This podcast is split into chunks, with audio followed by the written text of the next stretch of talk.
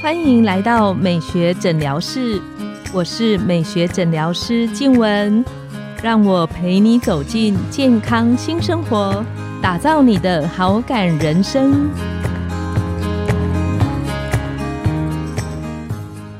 欢迎光临美学诊疗室，我是你的美学诊疗师静文，让我陪你练习好感人生，走进健康新生活。今天我们邀请到的来宾是郭凤如眼科医师，我们请郭医师跟线上的听众打个招呼，自我介绍。嗨，各位听众，大家好，我是眼科专科医师郭凤如医师。那我在眼科从住院医师训练到现在，大概已经有二十七年的医疗经验了。那我的专长呢，其实是做白内障手术、干眼症治疗，还有一些小朋友的近视控制。那因为我是在诊所工作，所以呢，其实所有的疑难杂症呢，该看都看过，也都处理过。那我今天非常有荣幸可以来上静文的美学诊疗室，然后跟大家分享一些。眼科的小知识和怎么保养眼睛，郭医师太客气了，你讲的我都听不太懂，都对我来说是很新的学习，很好的知识。最近因为天气变化很大，然后我发现我们家里两个女儿还有爸爸每天都很用力的在揉眼睛，所以每天我一转头，不是这个眼睛红，就是那一个眼睛在红。那关于眼睛红的这件事情，郭医师在门诊看到很多像这样的病人吗？我们每天在门诊看的都是眼睛红的问题。嗯，大概病人只要眼睛红或者是不舒服，一定会马上带来眼科给我们检查。那所以说呢，其实我每天的日常呢，就是看一大堆眼睛红的病人。那眼睛红呢，其实分作很多很多种原因。然后通常呢，我们眼科的职业病就是我们马上会看说，这个眼睛红啊，对他视力会不会造成影响？嗯，什么叫视力造成影响？就是这个眼睛红会伤害到他的角膜，他的角膜呢开始受伤，因为其实我们角膜呢是一个没有血管的组织，嗯哼，它只要一受伤以后呢，我们的结膜，结膜就是角膜旁边的那些组织，它就会马上红肿热痛，因为你的角膜受伤了，嗯，血管就会开始有一些那种白血球啊，什么发炎物质就会聚集，是，所以看起来就会眼睛很红。还有另外一种眼睛红的原因就是红彩炎。红彩炎对，通常这样的病人，有时候他刚开始发作还不是很明显的时候，他进来呢，他就会跟你说，他看东西觉得怪怪的，然后你一检查就发现说，哎，其实红彩炎跟结膜炎又完全不一样哦，因为红彩炎是我们眼球内部的发炎。嗯哼，他他表现在外面都是眼睛红，都是眼睛红。对，所以说其实我们有时候在门诊上看到有一些病人，他只是觉得眼睛红，就自己跑到药局去买药乱点，那其实这很危险，因为你根本不晓得他是什么样的原因。然后另外一个常见的眼睛红的病人呢，就是结膜下出血，他就会突然发现说，哎。眼球上面一大片，好像油漆红红的这样子。对我前几天就发生。对，其实这非常常见，然后病人就会很紧张，跑来讲：“医生啊，你看我为什么把酒啊？”然后我们就跟他说：“出血，一共是不是被中风？”那其实跟 那其实跟中风一点关系都没有。跟疲倦有关系吗？也都没有关系。那就那其实是这样子的，是这种。结膜下出血呢，基本上呢，它不是眼睛的问题，它是因为我们身体，就是你可能去做重训，或者是上厕所用力，或者是咳嗽，然后导致你的负压升高，负压升高以后导致我们的血压上升。然后造成眼睛表面的小血管破掉。是。那其实如果是这样的话，不看医生也没关系，就冰敷一下，然后它慢慢的就会好。哦。那另外一个就是，通常大部分都是像静文你刚才讲的，家里的小朋友啊，眼屎很多啊，眼睛很红啊。其实这个在小朋友身上非常常见，因为其实我们生活的环境有非常多过敏源。是，那我一直觉得过敏反应呢，如果太过不好，但是如果是适当的话，对身体是一种保护环境。为什么？因为你脏东西跑到眼睛，然后眼睛就开始分泌一些东西啊，流眼泪啊，把这些东西全部都冲出去，所以眼睛就会短暂的红红的。我在门诊呢有看过一种小朋友，其实我每次看到这种小朋友，我都非常不舍，因为他本身呢对于环境中的某些物质会产生非常。厉害的免疫反应。嗯哼，所以你看他的眼睛永远都是红红的，像小白兔一样。然后把他的结膜翻开呢，它就有很多好像鹅卵石状的一颗一颗的发炎物质卡在上面，就好像我们皮肤科的牛皮癣一样。嗯，它就是一个非常难控制的那种结膜炎，过敏性结膜炎。这种过敏性结膜炎很麻烦。第一个小孩子他会。他不舒服，他会非常不舒服，他就一直去揉眼睛。嗯，可是你当你在揉眼睛的时候，他有时候呢，他的角膜就受伤了，因为他的整个眼睛在发炎状况，所以不管角膜或结膜都非常脆弱。那他角膜一受伤，他就有感染的风险。嗯，那所以像这样的小朋友，我们就会跟他说，真的都不能揉眼睛，然后用药物来慢慢的让他的发炎缓和。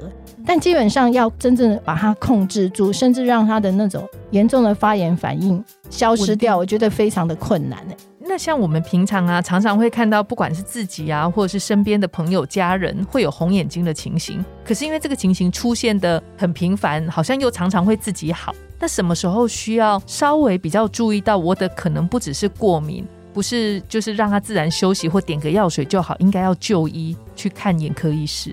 我觉得呢，如果你的眼睛红有包含痛，我我觉得痛呢，对我们人类或生物都是一个非常重要的 sign。它有告诉你说，一旦你痛了，不是痒哦，是痛，你就应该去找医生，因为一定是 something wrong。嗯哼，这不是我们自己能解决。再就是视力变模糊，如果一旦视力变模糊的话。那绝对不是单纯的结膜炎的问题，那还是要找专业的眼科医生。因为甚至呢，我们有一些青光眼发作的病人，是他的症状也只有眼睛红。可是青光眼，因为你眼压一直高，如果你觉得哦只是眼睛红，你自己随便点点药物，那那种高眼压最后会压迫到我们视神经，造成视力受损。因为视力对我们的生存很重要。嗯，那所以说有任何眼睛的问题。如果不是只是单纯红，就是包含痛啊、视力模糊，我觉得应该都要找专业的眼科医师来寻求协助。是，举例，比方说，好，我们家人出去玩，然后假设先生眼睛红。那大家共用毛巾，以前不是说这个什么毛巾，就是如果共用毛巾，它会互相影响感染吗？哎，其实会，像现在冬天过去，夏天要到了，是。然后夏天到的话，我们有一种病毒性结膜炎，病毒性的，对，它是因为病毒感染引起的。它大部分都是肠病毒。我记得在二零零七年的时候，那时候在台湾发生一个病毒性结膜炎大爆发。我记得那时候每天我看的门诊病人大概有一百多个病人。大部分你会发现，说一个小朋友他有病毒性结膜炎，他到学校去，他不止传染给家里所有的人都有，他整个班级的人全部都会得结膜炎。怎么传染过去？因为小孩子他得了病毒性结膜炎以后，他会非常严重的发炎。异物感会不舒服，他就会一直想揉眼睛。嗯哼，按揉完眼睛以后，其实他手上面就有病毒了。然后小朋友又喜欢大家玩在一起，对，就是拿来拿去，就是乱摸。他四处摸摸一摸以后，别的小朋友他摸过的书，别的小朋友一拿一拿起来又揉眼睛，他就中进去了。而且这种病毒性结膜炎的的传染速度非常非常的快。我记得我在大学的时候，我也得过一次病毒性结膜炎，那真的是非常的不舒服。你就会觉得说，哎，奇怪，你的眼睛怎么一直一直在？哎，它不是痒，它就是异物感很重，然后一直有分泌物一直跑出来，一直跑出来。然后本来都是一眼先，因为那种太不舒服的感觉，你就想要去揉它。是，那一揉以后，马上另外一只眼睛又中过去。所以说，这种病毒性结膜炎，它只要一爆发大流行。通常都是很多病人同时会有，所以我记得二零零七年那一次非常的可怕，因为那时候在门诊一直看到说，哎，怎么全部都是病毒性结膜炎的病人呢？嗯嗯。后来在跟同业分享资讯，每个人都是，就是每天一大堆门诊，一个小朋友得到，他就会把全班的所有人每个人都会得到，就好像 COVID nineteen 一样，真的很可怕，他就是传染力很高，传染力非常的高，所以。我遇到这种病毒性结膜炎的病人，我都会跟他说：“你一定要洗手。”是，其实你就是洗手，点完药水洗手，不要去摸眼睛。嗯，可是对小朋友来讲根本很困难。我们家现在那个五个月的，整天都在揉眼睛，对对对，真的很困难。那种结膜炎跟一般的过敏性结膜炎哦，完全不一样，完全不一样。感觉得出来差别吗？绝对感觉出来差别，因为那个真的非常的不舒服。而且很多病人，他的病毒会跑到角膜，他一跑到角膜以后，小朋友就开始痛，他痛了以后又更想揉，然后又把病毒再传播出去。像我自己的儿子，我记得他在小学的时候也得过一次病毒性结膜炎，就是其他同学传染给他。是他那一次就非常的严重，因为他跑到角膜去，他整个角膜就是破皮，他痛不欲生，每天在那边哭。嗯，那所以说对，所以说一旦是病毒性结膜炎，提早治疗，他就不会进行到说跑到角膜上面去，因为一旦到角膜去了以后，它的病程就拖很长。不然，通常一般病毒性结膜炎的病人。你只要治疗大概一个礼拜，它就会痊愈。可是，一跑到角膜去的时候，会拖非常的长，甚至有时候都会造成角膜的结疤。嗯哼。所以，如果我不只是痒的感觉出现，像郭医师提到的痛啊，然后分泌物增加，甚至视力模糊，这个时候就不能放着让他自己好，就要尽快就医。没错，我觉得台湾的眼科医师。还算很容易去 approach，所以真的有问题，还是马上找眼科医师治疗会比较好。是是，那最后请问郭医师，就是如果我是单纯的眼睛红，就有的人觉得我只是过敏眼睛红，那现在我们知道时下很多的朋友其实几乎都是戴隐形眼镜，这种情况下可以戴隐形眼镜吗？我会建议我的病人呢，如果眼睛红，就不要戴隐形眼镜了。嗯哼，是你不理解眼睛红，它到底是角膜的问题或其他的问题，然后你再戴上隐形眼镜，有时候会更恶化它的症状，所以就不要戴隐形眼镜。那有时候你觉得眼睛红的时候没有办法找到医生，我会建议我的病人就用人工泪水冲一冲、洗一洗、点一点。嗯，那如果好了都没有什么症状，你也不一定要来找医生。但是如果你冲一冲、洗一洗、点一点，还是觉得很不舒服的话，就还是要找专业的眼科医师来做治疗。是是。最后就是，请问一个常常会有朋友问的，比方说在皮肤科的话，就是我们用化妆品、保养品会有那个粉扑，皮肤科之间可不可以共用？那如果像在眼睛附近的话，眼睛的彩妆这些部分，它共用是安全的吗？还是会增加其他的结膜发炎的风险？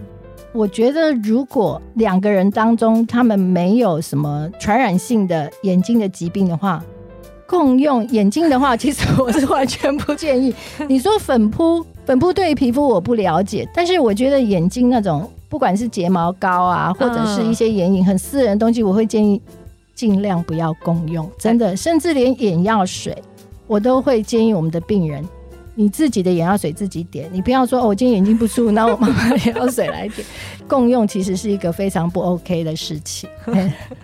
今天很谢谢郭医师这么多关于眼睛保健还有红眼睛的照顾的事情。那谢谢郭医师精彩的内容。今天呢，我们的节目就到了尾声。拥有好感人生，就从今天开始。